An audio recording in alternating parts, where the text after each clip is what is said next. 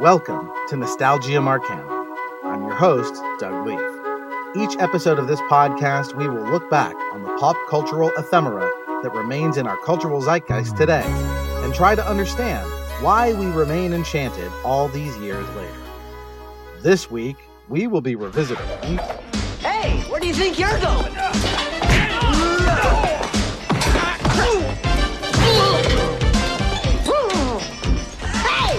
wait for me! God, I love being a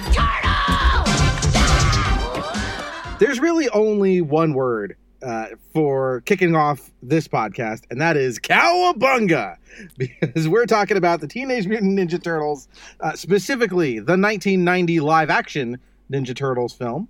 Uh, but I won't be doing it alone. We have a guest today. Uh, it's my buddy, Rich Baker. He is a comedian. Uh, he is a teacher. Uh, he's part of the West Side Comedy Theater and performs with Mission Improbable over there. So, uh, everybody, uh, welcome to the show, Rich Baker. Oh, thanks so much for having me. I'm excited. Yeah, I, I, it was fun to revisit this for sure. It's been a long time since I went back uh, to, to any Turtles-related stuff, but this was your pick. So tell me, uh, tell me why you wanted to do this particular Turtles media. You know, the Turtles, everyone who grew up uh, at a certain time was a fan of the Turtles in some way, but I was an uber fan. You know, I very much uh, had as many toys as my parents would possibly buy for me. I had the comic books. I watched the cartoons religiously. I had them all recorded on V H S tapes and would rewatch them and all that kind of stuff. And this movie... Uh, you know, there was a lot of kids' movies that I liked as a kid, but it's one of the only movies that I loved as a kid and have never stopped actively enjoying to this day. Do you have a, a turtle that is your turtle? Yeah, yeah. My favorite turtle depends on which universe you're in. So, like, if you're in the standard nineteen eighty-seven cartoon universe, it was Michelangelo. He was the most fun. But from this movie, uh, Raphael was one hundred percent my guy. Yeah, it's it's hard not to root for Raph, Raph in this movie. I mean, he is the, the focal point for sure. Absolutely. Uh, I think my guy my guy was always not in this movie, but uh, was Donatello. Yeah. Uh, partly because, you know, he's a big nerd uh, and, uh, you know, he does machines. Sure. But, um, you know, my, I had a lot of love for the Turtles because of video games. Mm. And there were plenty of Turtles games. And in the Turtles video games, Donatello always had the reach. He had the staff. So... like, poor Raph has, like, a couple of forks, and he's just not... He was always like, yeah, you can punch a guy with a fork if he happens to get three pixels away from you. uh, but because Donnie had the reach, I was like, yeah, this is this is my guy. Like, you can...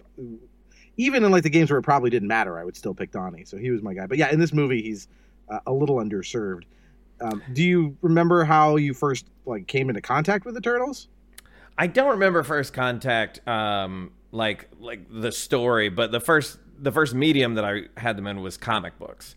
Um, I was oh, in a, interesting. So you started with the comics, yeah, which I know was uh, for people our age isn't uh, you know it mostly just the cartoon, but I was really starting it in comic books when I was really young, and because my brother's fourteen years older than me, he uh, exposed me to a lot of pop culture that was a little bit above my pay grade at that time, uh, music, movies, and including comic books. And uh, so I, I read one of these Teenage Mutant Ninja Turtle comic books, and I was like, I love this. Now, uh, first of all, older brothers, I don't have one. I am the older brother. Mm. But I had plenty of friends with older brothers, and they are an important gateway, as you said, to all sorts of pop culture. Oh, yeah. Uh, they will always sneak you the thing you're you're not supposed to see. Um, but I... Uh, That's really interesting. So when you read the Turtles comics, had you read any Daredevil stuff? Uh, probably. Yeah, I think I, I'd read a lot of Marvel at that point. Uh, X-Men, Daredevil, Spider-Man, uh, you know, all, all the big titles. Uh, and and I really was, I think I was also just starting to get into D C about the time that I know I got with the Turtles. So I was I was really starting to well round out my comic book education. Now, I... I didn't learn this until much later in life that the Turtles were sort of spoofing Daredevil. Uh, it took me a long time to find out, oh, see, they're called the Foot Clan because Daredevil goes up against the Hand. And his master is Stick, therefore we get Splinter.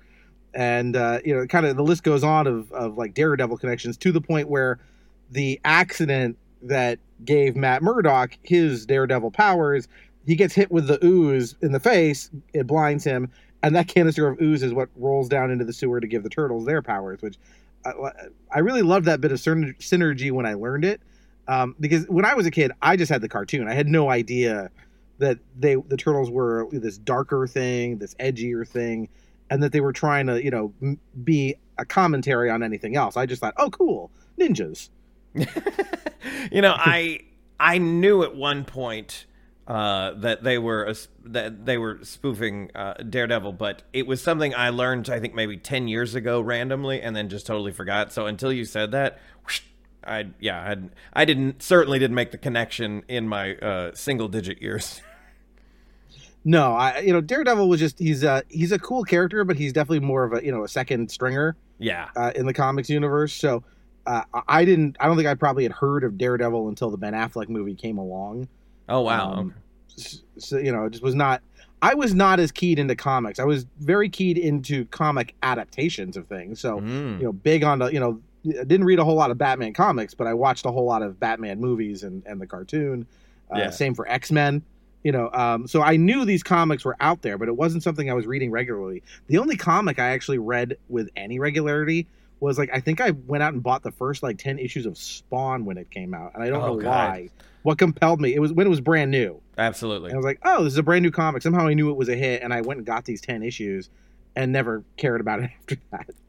There was something about Todd McFarlane. Uh, his Spawn came out right at the right time to where people who weren't into comic books really got into that particular title. Like, I loved all of Image, Youngblood, Wildcats, uh, Pitt, Shadowhawk. There were so many titles uh, from Image, and I, I once that came out, I, I became an Image Uber fan. But uh, yeah, that uh, that Spawn. I mean, I mean, those compendiums. I reread a, the Spawn compendium uh, a couple of years ago.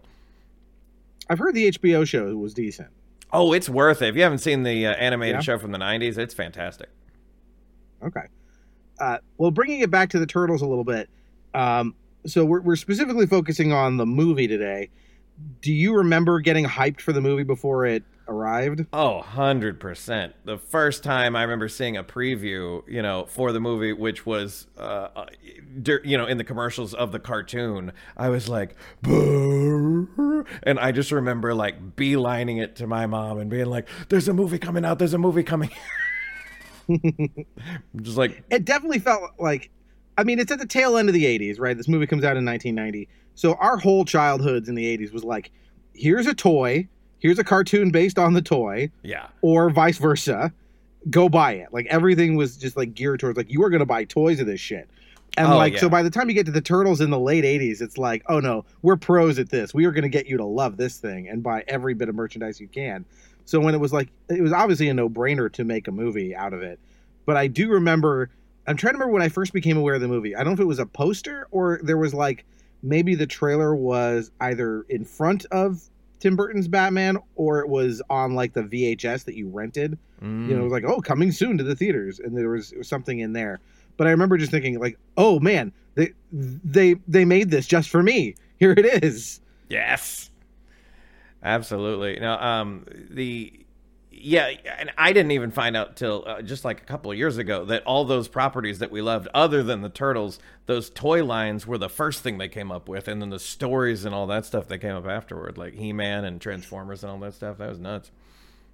Yeah, I I didn't realize it until I went back and did a little research for this. So what happened? The sequence was that the Eastman and Laird come out with their Ninja Turtle comics, and mm-hmm. I think starting in eighty-three or eighty-four, eighty-four, yeah, which let. eighty-four, which led to a line of toys, which is what led to the animated series in eighty-seven. Yep. And then to this movie in nineteen ninety. So I, I would have assumed that, you know, because what I remember of the toys were toys based on the cartoon. Yes. I, I didn't remember having specific memories of toys based purely on the comics. They didn't make them for a long time. I mean, I don't think they made toys based on the original comics until like two thousands. No, the, the, the first toys that came out, as far as I know, were all about the, the cartoon show. Well, Wikipedia says different, but I'm no not shit, in a really? good position to, to yeah. They, they, that, but again, I'm not. That's all I'm relying on is Wikipedia, so take that with a grain of salt. No, no, no. I, I um, believe you. I just uh, yeah. that, that blows my mind. You yeah, taught me something. Exactly. I had no memory of them, but apparently they were big sellers. Uh, no kidding. Which is interesting because the comic turtles are much less distinctive. They're you know they don't have the colored headbands. They don't have yeah. as distinct personalities. They just they they're only differentiated by their weaponry as they are kind of in later iterations. Yeah. Um, but it's it. But like, I didn't realize how much this film was drawing on the comics more so than the animated show. Yeah. And so my my nostalgic memories of this are, this is one of the first times I remember really having to reckon with uh, a, an adaptation that was pretty different from its source material in a lot of ways. I mean, I think the spirit of the Turtles is definitely in this movie. Absolutely. But there's a lot of stuff from the cartoon that I'm like, you know, hey, where is all this stuff? Where's Bebop and Rocksteady? You know, where's where's all the Dimension X stuff and Krang? Like, it's not in there. Um, and so as a kid, that was a little harder to wrap my head around. And at first it expressed itself as disappointment, but then it was like, but I also really like this movie. It's hard to be disappointed. I'm having a great time. Yeah. But that was a little like cognitive dissonance I had to work out for this thing. No, I was in the same boat, because I remember, uh, you know, watching the previews and being like, where, yeah, exactly. Where's Krang? Where's Bebop, Rocksteady? Like, you know, what, what, where's all these things? And I was kind of, I was afraid the movie wasn't be good. And then I remember watching the movie and being like, oh, this, yeah, this is a different universe, but it's, they, they, they made something uniquely like an homage to both that was neither. Yeah. I think if they had gone fully to the comics, you would have really disappointed The, the kids' audience, you know, the, if if there was like none of that, like at least they're color coded. They they they have, you know, they love pizza. You know, there's there's a little bit of the, the cartoon in there to make sure you don't feel like left behind. Oh yeah, but, yeah. Well, and you know, the movie was marketed towards kids, and like kids should not, like I was too young to be reading Teenage Mutant Ninja Turtle comics. Like they're not for kids. Yeah, they, it's it's just an interesting, very stripped down version of. of this property, because it is missing so many of the fantastical sci-fi elements that would come to define it. Yeah. Uh, to the point where I was like hoping like, oh, well, this stuff is going to show up in, in like the sequel, and it sort of does, but still not really. Yeah. You know, e- even though they introduce what Toka and Rezar yeah. as like two more mutants, they're not Rocksteady and Bebop, and they're, you know, they're sort of barely in it, and they still never got to Dimension X and Krang and all of this other stuff, which you, maybe if the franchise had continued, I, I never actually watched that third one. I know it's bad. Um, yeah, and yeah. the the second one, like I defended it at the time because I just wanted to like everything that was T M N T. But the, the truth is, it's not a good movie. And like the Token Rezar, like if you don't have Bebop and Rocksteady at all, it's like okay, you made a choice. But if you give me like a watered down version of them, like then you're just slapping me in the face. Plus, they're babies, babies. Um, yeah. Well, we don't need to talk too much about uh, Secret of the Ooze. We can save that for a, another cast. Sure. Um, but I, there's there's a lot here to really like about this movie, and I you know, going back to it, I was like, oh, this is a really interesting take on a superhero film, and I hadn't really thought about kind of its place in in time. Yeah. Because th- this was you know a year after uh, Tim Burton's Batman. And that was such a like a sea change in terms of what a comic book movie could or should be, that you got, you sort of have to look at this movie like as not as a response to it, but like certainly it has to be part of the context. Yeah. So what's funny is the uh, both movies went into production within two months of each other, and they came out I think it's six or seven months apart. Uh, so like uh, there's uh, people for years used to think the Teenage Mutant Ninja Turtles was a response to Batman. It's like, no, no, they they cooperated together, because, you know, before them, you had Howard the Duck, you had He-Man, Masters of the Universe, and you had uh, uh, what was the other? Um, Superman. And then the, the two through four Superman, and they were just garbage. And so Hollywood didn't want to touch the Teenage Mutant Ninja Turtles movie, even though it was the hottest kids property in town. I that was something I was surprised by, too, that the movie ended up being made by New Line, which was at the time an indie house that was mostly known for the Nightmare on Elm Street series and not yeah. much else. And it's like, I couldn't believe that, because the cartoon, the, the franchise was, um, I mean, you could not do anything without seeing Ninja Turtles on, you know, here's here's Ninja Turtles lunchboxes, here's Ninja Turtles you know, uh, paper plates and toothpaste, napkins for parties. Yeah, here's everything. Everything. They merchandise. I mean, they were, it's like, I can't believe someone would have walked into like, you know, Universal or Warner Brothers and said, hi, would you like to use our money printing machine? And they said, no, we'll pass. Yeah, well, that's the thing. And, like, New Line was a big part of it, but the first uh, studio to get behind it was Golden Harvest, which had done Kung Fu movies and Cannonball Run. And uh, they weren't even sold on it at first, but the per- the person pitching it said, ask your kids what they think about Teenage Mutant Ninja Turtles. And like that's that's what finally sold them. But yeah, Hollywood was, they had seen all these ho- these comic book, sci-fi, whatever movies uh, flop, and they were like, nah, not our thing. Yeah, I mean, I, it took a long time for Hollywood to start figuring out how to do them. I mean, really, it isn't, a, I would think, until maybe the Tobey Maguire Spider-Man that they start getting a little more consistent in their quality. Yeah. And certainly once you finally get to, like, the Dark Knight and the M C U, then then they're kind of off and running. But, yeah, like, before that, it's like you got Superman one and two, phenomenal movies. Batman, awesome. Ninja Turtles, pretty damn fun. And, like... fuck all for everything else. Like, there's not, it's a desert. I was trying to think the next movies. movie after T M N T that come out that was any good, I think, was Blade. And that's ninety-eight. Yeah. Uh, you know, much, much later. I mean, otherwise in the nineties, you get, well, you get like the Phantom. Tank Girl, The Shadow, Judge Dredd. Yeah, Tank Girl has, ugh, wow. You know, yeah. Real, real, uh, just bottom of the barrel stuff. And, So it, it was cool to see this movie and go like, oh, they, they did kind of crack the code. You know, they everything you need for a successful comic book movie is, is really there in terms of the formula. Yeah. Uh, and a large part of that is because they're borrowing the plot beats from the first arc of the comics. Yeah. So it was sort of already battle tested and, and worked out. Um, I really like the look and the environment of this movie. It's yeah. such a, like, this is so much the eighties New York that I know. Um, now I'm not from New York, but I have a long line of New Yorkers for, for family. Um, so I, I have a bit of a connection to the Big Apple, but like the punchline for every New York thing was what a hole it is, right? at that, at that time it was like, yeah. you know, yep. It's everything's gross. It's covered in garbage. It smells like urine. Uh, everyone there is such a freakish weirdo that like, that's part of the Turtles as cover is that basically no matter how weird They no, no matter how weird the thing is that they do, people around them just kind of go, eh, they just shrug it off because, eh, what are you going to do? It's New York. People are freaks. I um, yeah, the, my favorite version of that in the movie is the when Raphael r- runs into the taxi cab and the guy goes, what the heck was that? And goes, uh, look like some of a big turtle in a trench coat. You going to LaGuardia, right? And yeah. Holy that, that joke, like.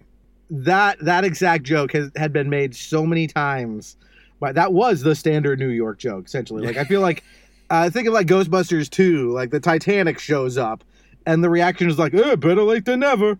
You know, like, yeah, it's, it's the same idea. Um, I I, I uh, interesting connection to this version of New York through this movie. I always like looking for weird connections to things, but when I was watching it, I was thinking about um, Joker, the the Joaquin Phoenix Joker, because that version of Gotham is this version of New York. Yeah. And John, I think his name is Pius or Pace, who plays Raphael, is in that movie. Oh, nice. He actually, yeah. So in the movie, Joaquin Phoenix's boss, he he works as like a rent-a-clown. His boss is this character named Hoyt, I think is the character's name. That's him. That's Raphael. Oh, wow. So I love that. Little random connection there. Um, this movie also has like no stars in it, which is interesting too. Yeah, and the only kind of star that's in it, most people don't even realize he's in it. Which is Corey Feldman. Yes. And he's Donatello, who does probably the least of any of the four turtles in the movie. Yep. So, really strange that they were like, they, they, you had one named actor, and you, and you didn't use him. There is another actor, though, who would be a big name to anyone who knows voiceover stuff. And that is Splinter.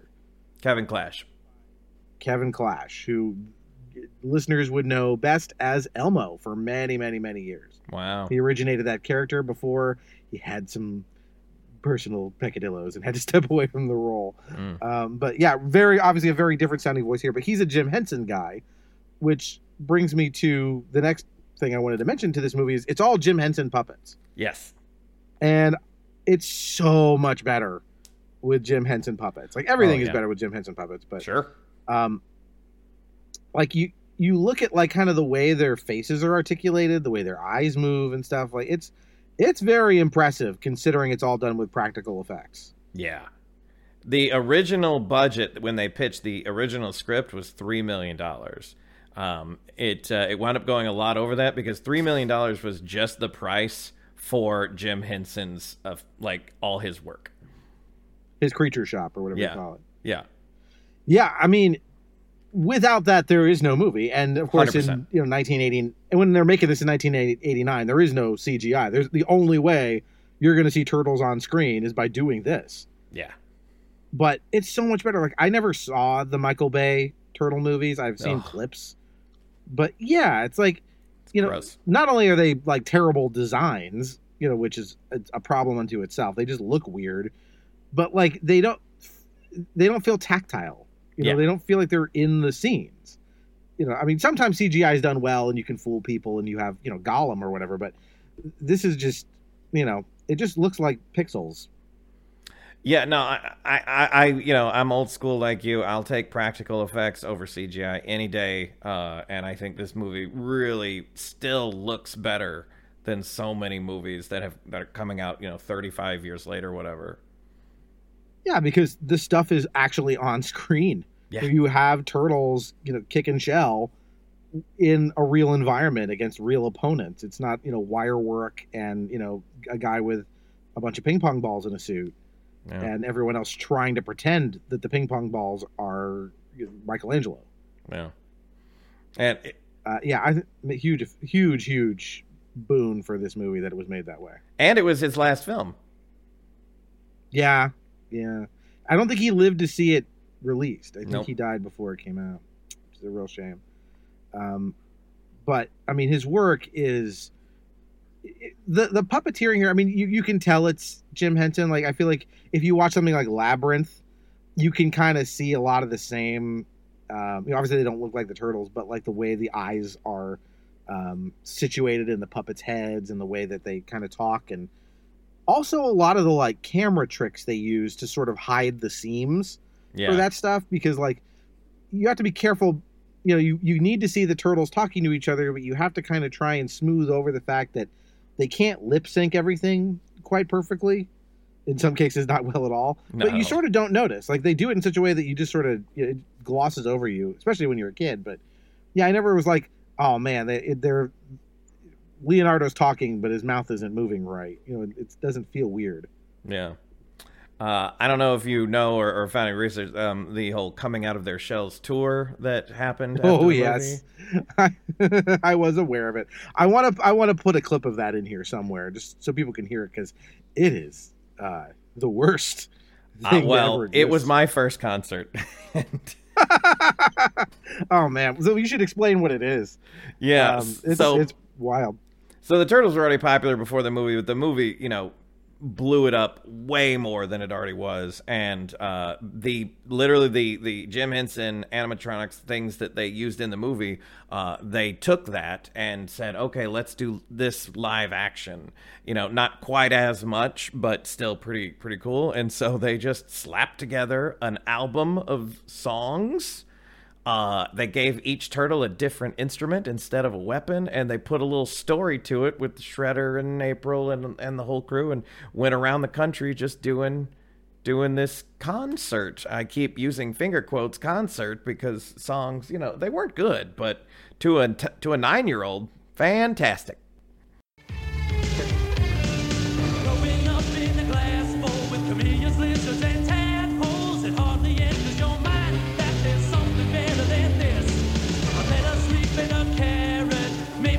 From the parrot, believe me when I tell you the word gourmet just don't exist. But pizza power, a flying saucer food delight. Pizza power, oh, that's what makes us feel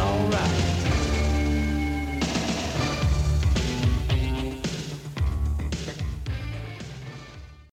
Right, and they're not. They're obviously they're not singing. They're not playing the instruments. It's you know pre-recorded. Yeah.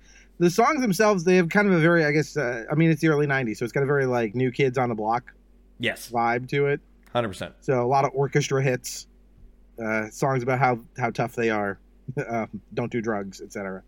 And the uh, rock ballad Skipping Stones, about skipping stones on the lake. That one, that's a big hit. Is that where they tried to make it, like, emotional? That's where we yep. have the, like, yep, that's the emotional down. part yeah. of the of the show.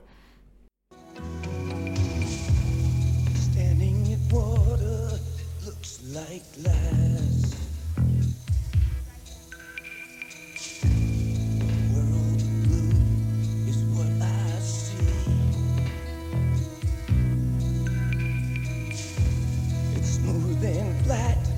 inside my hand.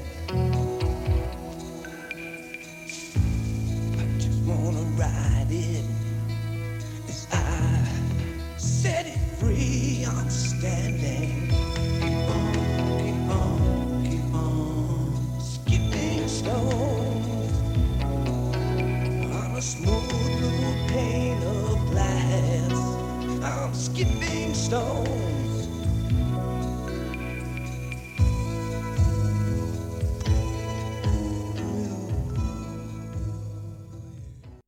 That's a, I, I think I mentioned on the last episode, which was about Weird Al. That was my first concert. So, you know, neither of us were seeing the coolest people yeah. uh, for, for our first shows, but it's okay. Um, it, I really like kind of how the, the movie is well paced. Yeah. And they do a good job at the beginning, kind of like it, you can tell that you're, you know, like, okay, we've got these like, you know, seven year old, eight year olds in the movie theater. They can't wait to see the Turtles.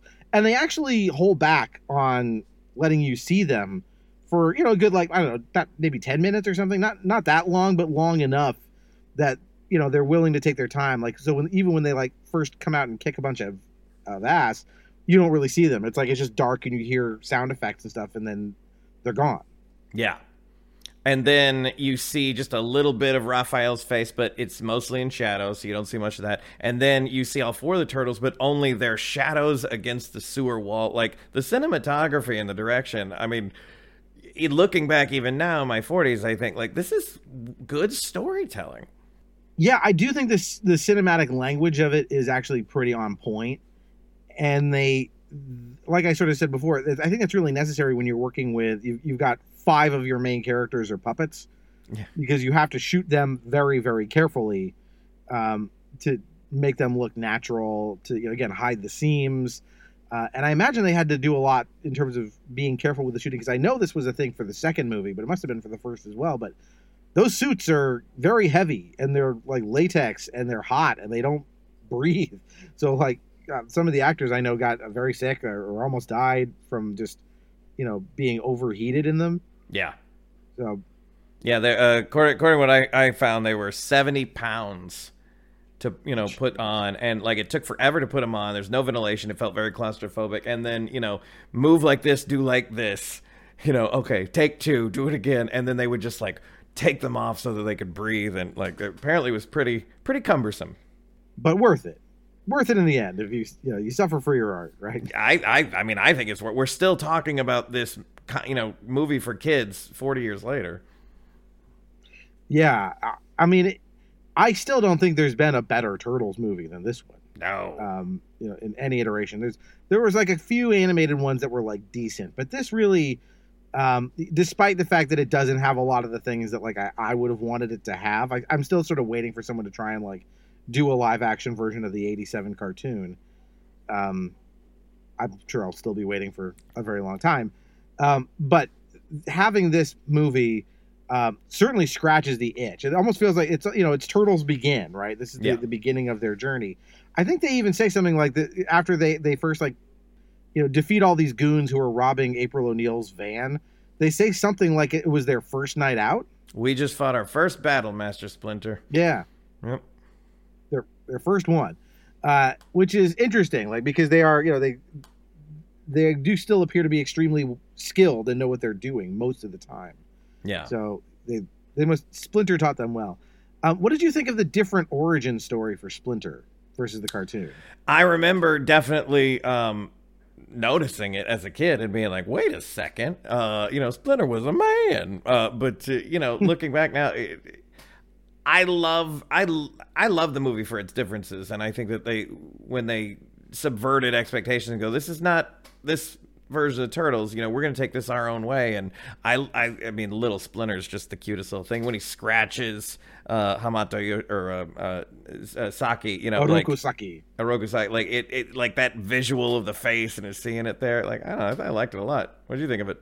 It was interesting. I, I was trying to figure out, like, well, does it make any sense that, you know, he would be good at martial arts if he, you know, if he just watched this before he mutated? Like, why would he have the intelligence to understand this? But ultimately it's like, yeah, yeah, yeah, whatever. It's, it's a movie and it's cool and it's the Turtles, right? It's like anytime you try to apply too much logic to it, you know, you just have to sort of go, what am I doing? It's the Ninja Turtles. Yeah, yeah, yeah. yeah. Um, Wait, could this so rat it, have actually... Emotionally it works. Yeah. Like, it, you know, no, it's an absurd premise by design, you know, so... Uh, but um, um, emotionally, the beats work, right? Yeah. You know, like, I, I buy Splinter.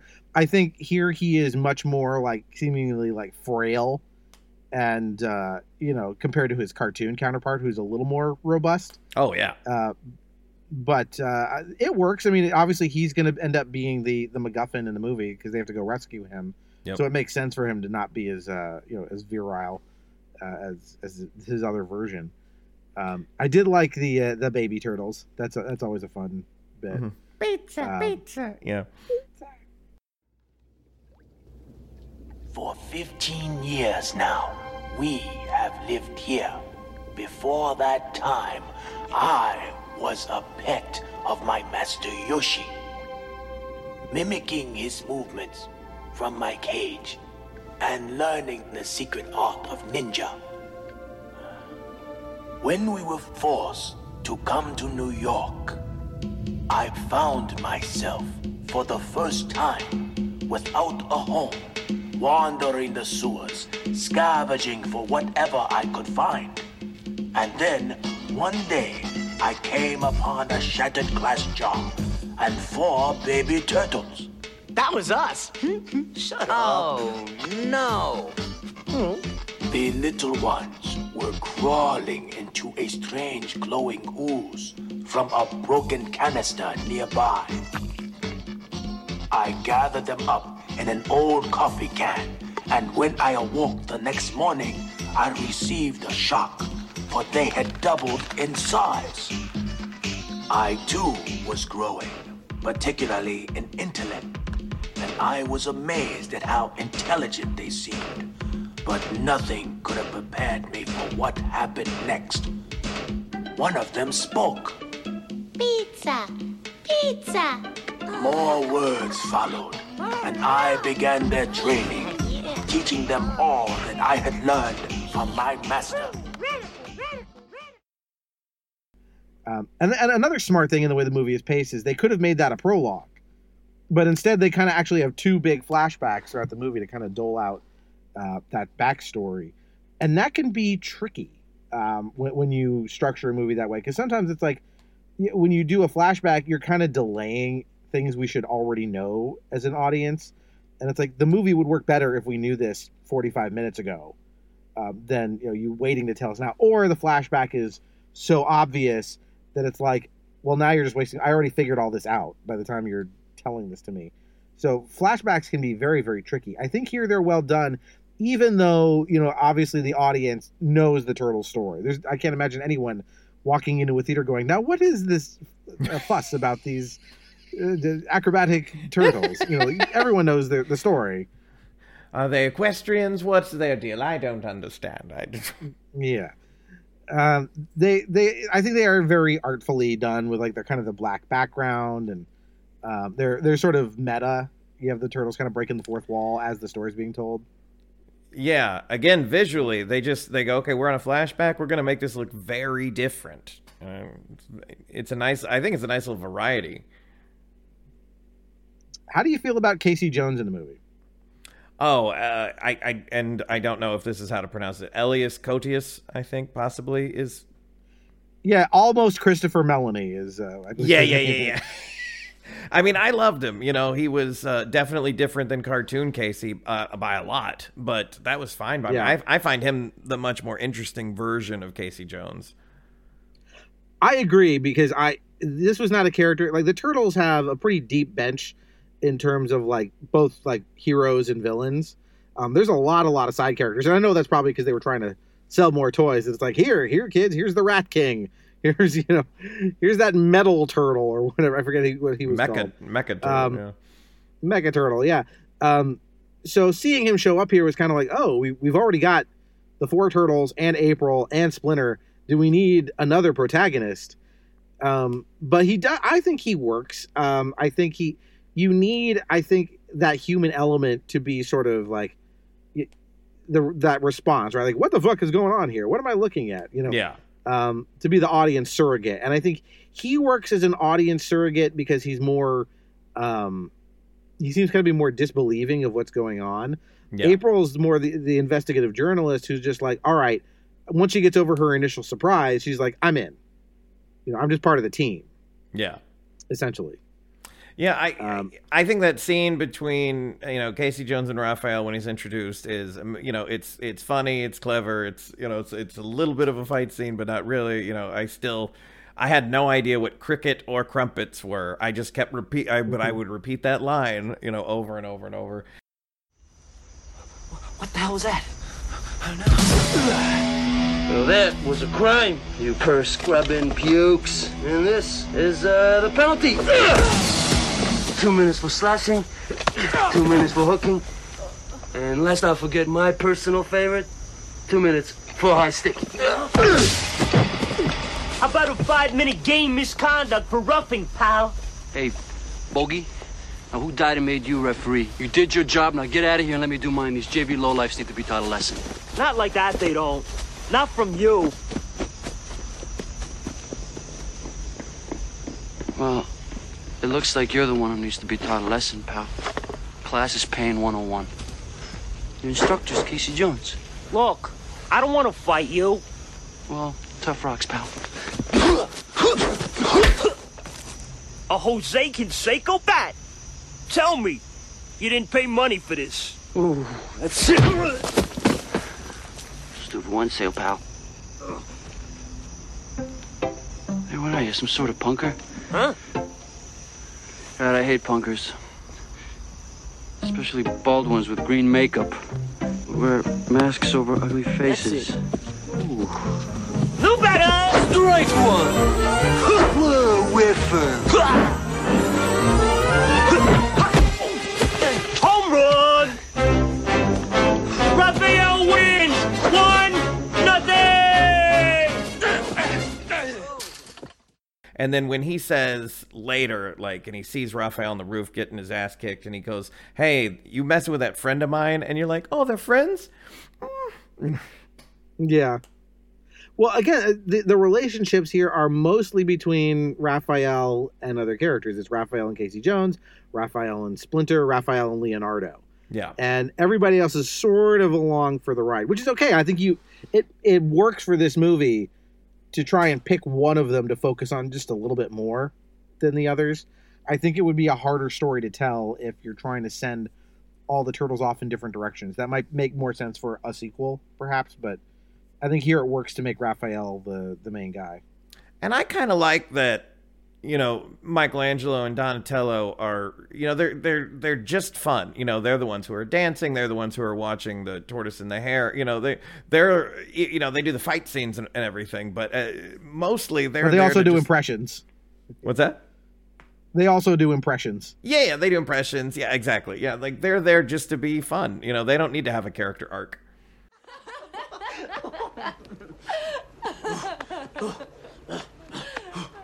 Uh, yo, uh, well, uh, maybe I'll fight Apollo, and uh, maybe I won't, you know? What do you think? Adrian! Hey, I got another one. Oh, this is totally cool. Okay. Not Cagney.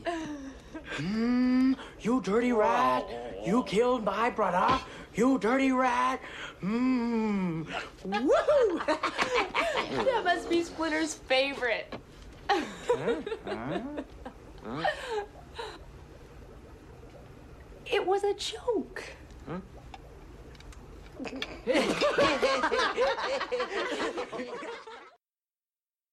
If you're not going to give Donnie the, you know, being the Q of the group, right? There's no turtle van. There's none of that tech stuff.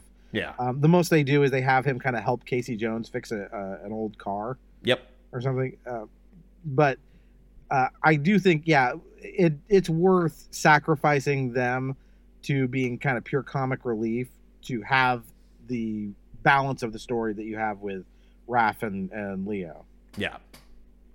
I was yeah, going to say, uh, you know, the one, the one actor who wasn't famous at the time, who became famous in this movie that not a lot of people probably know was one of his first was, uh, was, uh, uh I always forget his name, Sam Rockwell.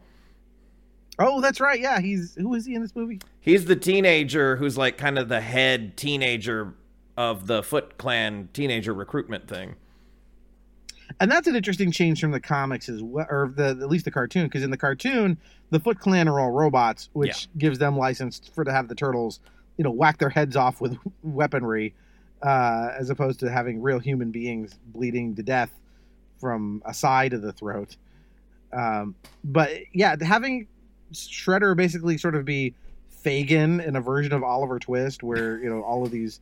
Uh, you know, New York orphans are just pickpocketing for him. It's an interesting uh, twist. I, I I wish there was a little more spent on, like, what is Shredder's grand plan exactly? Like, he's clearly building an army, but we don't really know to what end. Yeah. And I, I feel like that's what a huge opportunity they missed in the sequel of, like, they could have made a real story and gone in, into that more, uh, of that. Because it was a fun little mystery of like, what is this going on? Yeah, why is he here? What is what is he doing? You know, it's, there isn't like a big heist at the end or something where he's like, I'm going to steal the mystical whatever. You know, he doesn't yeah. do that. Like he's, it's just like he's he's got this criminal operation, and then the turtles become you know a pebble in his shoe. So then the movie becomes let's let's go get the turtles. Yeah, um, I, I you know. You're right. I think that would have been a good angle for the sequel. Like, again, maybe that would have been the time to bring in Dimension X. You know, so like, oh, he's doing this because ultimately he's in service of Krang. Yeah. Um, or, or something like that, uh, which, yeah, they never got there. And I'm not sure why. I don't know. I would have to do more research on Secret of the Ooze to know, you know, why they did, was that, uh, you know, did they consider that and then pull their punches, or was it just they, they just decided, no, that's just not a direction we want to go in? I'm I'm not sure. From what I understand, once Hollywood saw that this movie with a thirteen million dollars budget made uh, one hundred thirty-five dollars in the U S alone, that they said, we'll take this and we'll do whatever we want to with it now. And they made it even more for kids, you know, so they, they dumbed down the violence. They put in a rap song, you know, that kind of stuff. So I don't think uh, alien uh, overlords were any anything on their mind at the time. Yeah. It's interesting. It's like you, you, the calculation is sort of odd. It's like, well, we're going to make this movie for the fans, but not do the thing that's in the show they watch. You know, it's weird.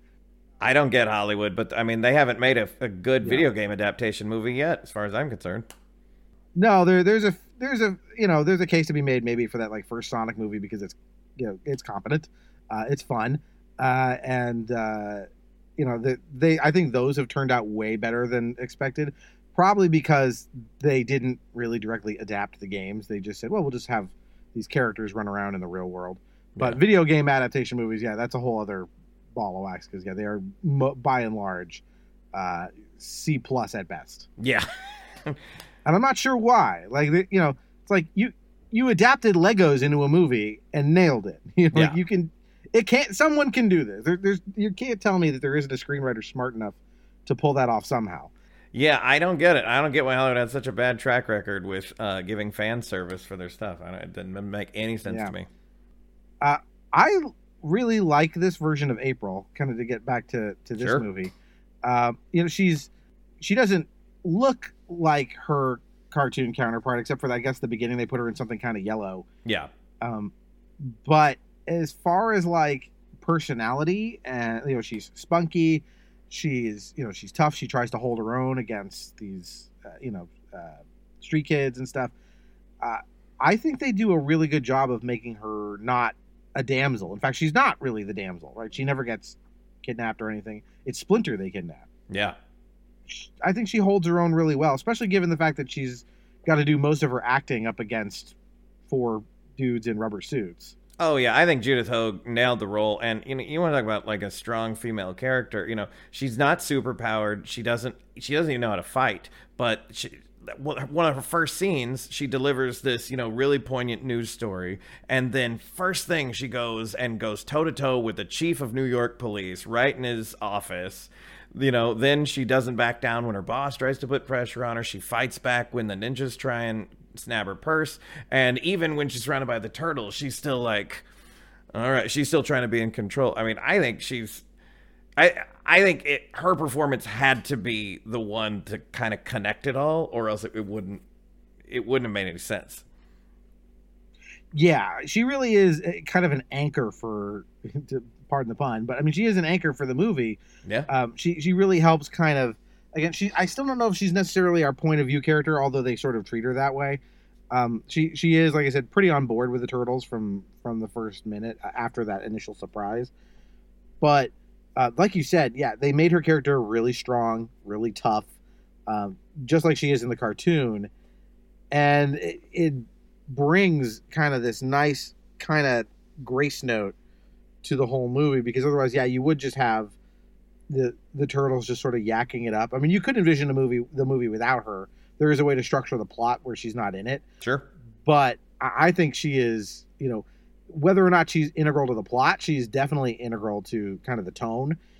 And the performance reminds me a lot of uh, another spunky female reporter. Uh, I think she's a lot like Margot Kidder in Superman. Like, yeah. She's very, very similar to Lois Lane. Yeah, no, absolutely. That's a great, that's a great comparison.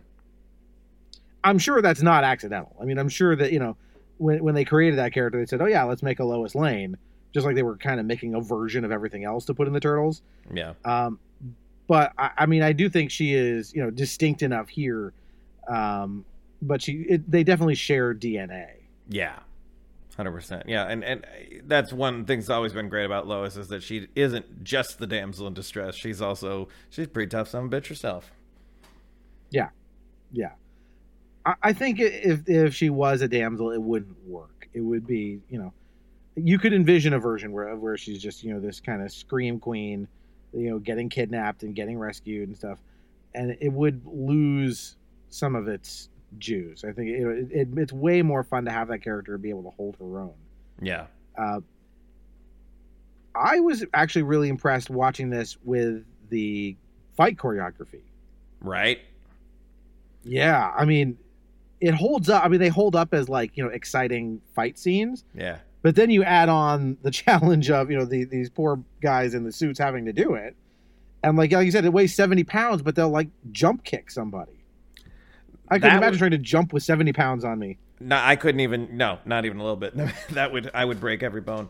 But, uh, I mean, that was Golden Harvest. That was the reason why the fight worked, is because, you know, the first people to get in on this movie were, like, they'd done so many kung fu movies. And so they had the people who, they had the talent who could, you know, rise to the challenge. It shows. I mean, uh, you know, that. I think, you know, they they are, these are four things. They are teenagers, they are mutants, they are ninjas, and they are turtles. And we've kind of talked about, you know, we haven't ticked all of them yet. We've talked about them being, uh, you know, turtles and the and the puppetry. The ninjutsu is obviously an integral part of who they are. Sure. And if it wasn't, like, I think some of the later ones, you know, it's it's weaker because, like you said, in the second one, they they all have their signature weapons, but they don't really use them. Because yeah. I think parents groups were like, oh, we don't want to see someone getting hit in the face with a nunchuck. So, okay, Michelangelo has his nunchucks, but he's going to just punch instead. Yeah. Um, and it loses a lot. You know, yeah. You need them to be doing their, you know, their, I mean, that's who they are. That's what they do, is they use these weapons. Um, and it, it looks really good. Like, it looks authentic. Yeah, and, you know, the little tricks, like when they spin Michelangelo, you know, spin that wheel, and, and he hits a bunch of them, and, and when they, like, duck the head under to dodge the the axe, it's like, I love being a turtle. Like, I love that they played with the turtleisms. It wasn't just straight up fight. It's like, no, how would turtles fight, and how can we use these, you know, suits to really showcase what the tur- what makes them turtles and not just ninjas. And it Uh, and it definitely uh, evokes for me the, the cartoon as well, because that's yeah. like the cartoon is full of that stuff. Oh yeah, you know, a lot of them, like, you know, basically breakdancing on their shells on the ground and, like, you know, kicking people that way, and um, yeah, using their turtleness to to their advantage. Um, yeah, I, I really just I thought the way they expressed that is very fluid. Like, it's surprisingly, you know. It's not Crouching Tiger, Hidden Dragon levels of ballet. Yeah. But it's as close as you can get with their, you know, with how encumbered they are. Oh, yeah. Like, it still looks good. And as you said, they shot it cinematog- the cinematography in such a way to where it hid the flaws and just showcased the parts that look good. Yeah, I mean, I don't have the name of the editor uh, handy. But man, hats off to him or her, because no kidding, right? That to me, that is the the secret sauce that does that makes all of that work. So that when you know one of them throws a uh, you know a punch or swings a sword or whatever, they cut to a reverse angle. They you know they they're able to do all of the stuff that keeps everything moving fluidly, even though they probably had to stop each take, you know, a million times to make sure that no one was getting hurt and that the people in the suits could breathe and yeah. you know, everything was where it was supposed to be. And, oh, we got to reset and do it over again. Oh, now it's all on fire. Okay, we better do it while it's on fire. And they were shooting a lot of this in North Carolina in the summer. So, right. So add humidity to it. Yeah, yeah, yeah. My understanding is that set was that North Carolina studio was used for a lot of uh, famous productions. I, I I had written them down at some point, and I've forgotten which ones they were, but there's a lot of movies you would know were like filmed there. Yeah, and the but the reason they got it was because it was going bankrupt, and uh, or the, the, the people who owned it filed for bankruptcy, and so I guess the state owned it at the time, and they were just looking to get any production in there. So like when the Turtles came, they were like, "Yes, take whatever you need, take it all." So they got it for cheap. Yeah, which they needed. Can I tell you some? Uh, Some silly stuff that uh, from the movie that I, I just think is kind of interesting. Yeah, yeah, of course. Go. Uh, in the movie, they order pizza from Domino's. But yes, the promotional of the movie, like all like the turtle stuff that you could buy was all Pizza Hut. What's up with that? I don't know. So so they wow, that must have been weird for them. Whoever like okayed that was like they they weren't aware that that was in the movie, because that's got to be such a burn of, you know, they They probably had like a screening for all the Pizza Hut people. The guy's wearing a Domino's hat, a Domino's shirt, and the pizza box is perfectly framed with the Domino's logo. It's like not hidden at all. Yeah, I mean, you see that red and blue. You know exactly what that is. Yeah, one hundred percent. Oh, yeah, that was just so something. They got, uh, you know, hmm? I was saying they got themselves into E T, so I guess they, they did okay. Yeah, yeah. Uh, there's there's a there's a couple movie references in there. Uh, you mentioned Ghostbusters earlier. In the end of April's opening monologue, uh, talking about the crime, she goes, "And all this crime is happening. Who you gonna call?" And it's like a direct yeah. call out to Ghostbusters. It's great. I feel like there's a few other things in there, and I, I I wish I had written them down. But there are definitely like nods to other properties. Uh, you know, just not not necessarily subtle, but like the. Again, showing the movie is very self-aware. Yeah. Um, you know, for for as like as much as they try to be a, pretty much a straight putt um, in terms of, you know, tone, they they will throw those things in there. Um, it's interesting. They do this thing where it's like, okay, the Turtles were raised on T V, you know, by T V to a degree, so they're doing impressions, but like all the, the impressions they're doing are like so out of date, even for, you know, nineteen ninety. Like, isn't it uh, like what Mikey's doing, J- Jimmy Cagney? Jimmy Cagney, yeah, yeah, yeah. Like, What what kid like this kind of reminded me of like when I was a kid, you know, growing up in the eighties, and you'd watch like Looney Tunes or something, and there'd be like, oh, okay, we're this person is definitely doing um, uh, uh like Edward G. Oh, Robinson or someone. Yeah. There's Edward G. Robinson you hear, um, no, the creepy guy from Casablanca. Oh uh, yeah, yeah, uh, Bert. Peter Lorre. Peter Lorre. Pe- Peter Lorre. Peter Lorre is who I'm thinking of. Like you would hear these impressions and stuff, and as a kid you wouldn't know who they were. Or like you'd hear Simpsons characters that were basically these impressions, and you'd have to sort of work your way back to go like, oh, okay, he's doing this actor that he grew up on. That's who he's impersonating. It's just interesting to like put that in the, into this movie and kind of go like, is any kid going to recognize who these are? Is this for the parents? Like, not at all. Like, I don't think I've ever seen a Jimmy Cagney movie. No, I've never. I'm, uh, my that is that is my number one reference for Jimmy Cagney is Michelangelo's impersonation of him, him going, "You dirty rat." Yeah. yeah. So there are three times in the movie where someone says, damn. And I got to tell you, as a nine-year-old kid, you know, when everything for kids was super sanitized, to see this movie with a bunch of other kids, it's like one of, one of the first things you hear Raphael say. Then you hear him yell it again after Casey Jones uh, and him fight. And then you hear uh, Michelangelo say, "Ninja kick the damn rabbit," when he's watching Tortoise in the Hare. There are three dams in a movie for kids in nineteen ninety. And I, ne- I just remember feeling so adult and liberated that my heroes, the things I love, were cursing at me. I mean, it definitely feels more adult when you watch it, and that kind of goes back to what we were talking about a little bit about the tone of this, you know, gritty, ugly New York. This version of New York is much more the like Scorsese version of New yeah. York, especially compared to the cartoon, which, like, they live in the sewer in the cartoon, you know, just like in here.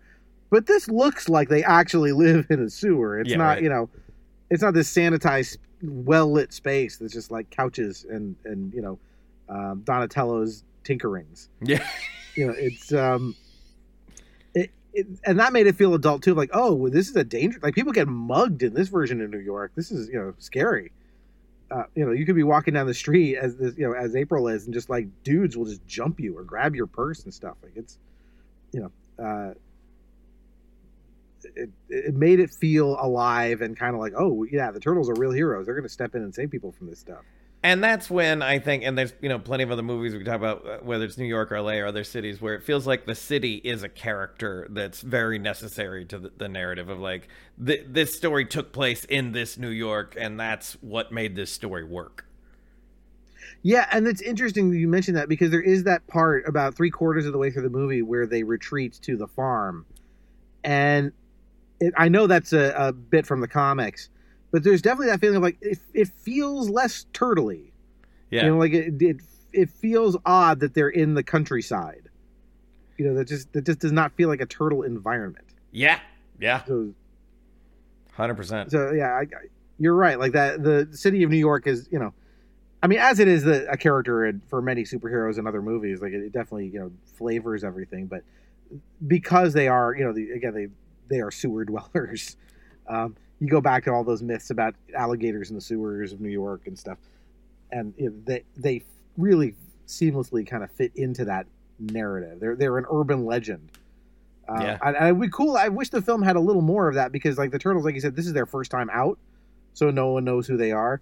I think it would have been cool if at the beginning, you know, the, there was stuff about, you know, oh, there was another sighting of the Manhattan Turtle. You know, no, you know, no one got a good picture of it.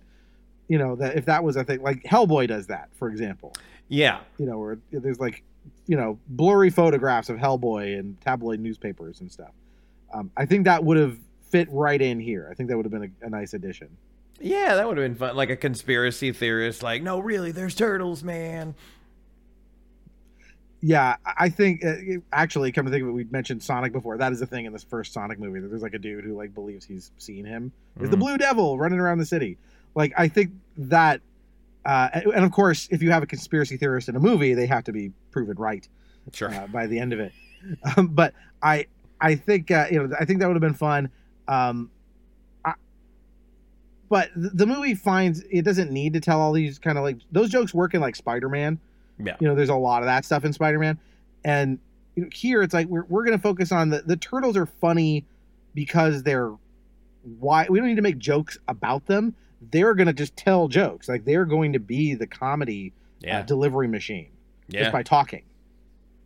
And I, they nailed that for me. Like I, their characters are different from their comic book counterparts to a degree.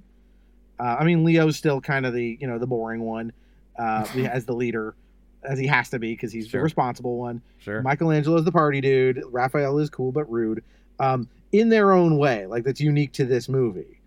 They're not just, you know, they, I mean, they could have gone out and gotten the voice actors from the cartoons. They did. They did their own thing. Yeah. Um, how do you feel about like these iterations of the Turtles and their personalities? Yeah, I mean, I think honestly, they're my favorite of, of all the versions, uh, probably just because when it hit me. But, you know, it, this movie uh, of all the movies, you know, in my life, I'd say it's if it's not the number one most movie that impacted me, I, I can't, I couldn't think of what is. And so like, I, I'm going to gravitate towards this version of Casey, this version of April, this version of the Turtles more than the others. Uh, and I, I just still think it's such a good movie that holds up, and I, I will defend it. I've, you know, whether I'm at a party or whatever, if someone calls it, oh, that old movie that was kind of, I'm like, I will talk about how great I think this is all fucking day. Uh, how do you, well, kind of to bring this sort of towards the end, it, to me, the, the focus of this podcast has always been like, you know, why do we still care about this thing? Yeah. You know, decades later. Um, I mean, the Turtles have never really gone away. They've been rebooted and redone. Yeah. Uh, both, you know, on T V and in, you know, there've been video games and there've been, you know, all these other versions we've, we've kind of touched on here and there. Sure. Um, I, so the Turtles definitely have this kind of timeless universal appeal. Um, But why do you think, you know, I think if most people are going to say, yeah, if you want to watch a Turtles movie, though, people will still go back to this one. They won't go to the others so much. Um, why? What is it you think that makes this movie the, the kind of like enduring thing it is? The second best Turtles movie that I've seen is the two thousand, I believe, seven movie T M N T, which was an animated movie, you know, and involved like gods and aliens and, and that kind of stuff. And it's good and I like it, but it it doesn't feel like a movie. It feels like a cartoon, like a cartoon movie. This feels like a movie. To me, like the original Batman does this as well. Uh, Blade, maybe a little less so, but this feels like factor out comic book or anything. This is a story about brothers who love each other, who lost a father, you know, one's got anger issues, you know, you've got all these interplays. It's just like, it's a good story. It's a good movie. And uh, as I think Katzenberg or, or Brad Bird or one of those Pixar guys said, if you tell a good story, it, it will be timeless.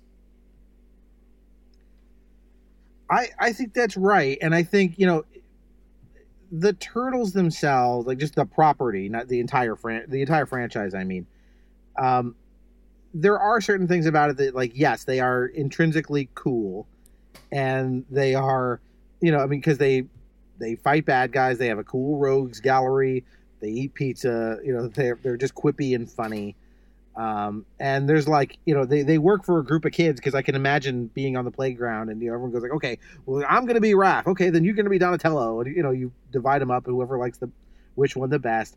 Like, it's definitely um, engineered for kids to like. Yeah, they've they've cracked that. Um, but when it comes to this particular movie, there's something about the way they delivered it that, as you said, sort of the way, you know, I think everyone's going to come to the Turtles as a kid, not as an adult. Yeah. Even even now. So when it's time to watch a Turtles movie, whoever is going to be the one in control of, you know, the, the remote control, they're going to say, if you want to watch a Turtles movie, watch this one. Yeah. And not because, you know, whether it looks a little dated because of the, the way it's done with practical effects or the, you know, cinematography or whatever. There's something about the spirit of this movie that perfectly channels the essence of like what the Turtles are.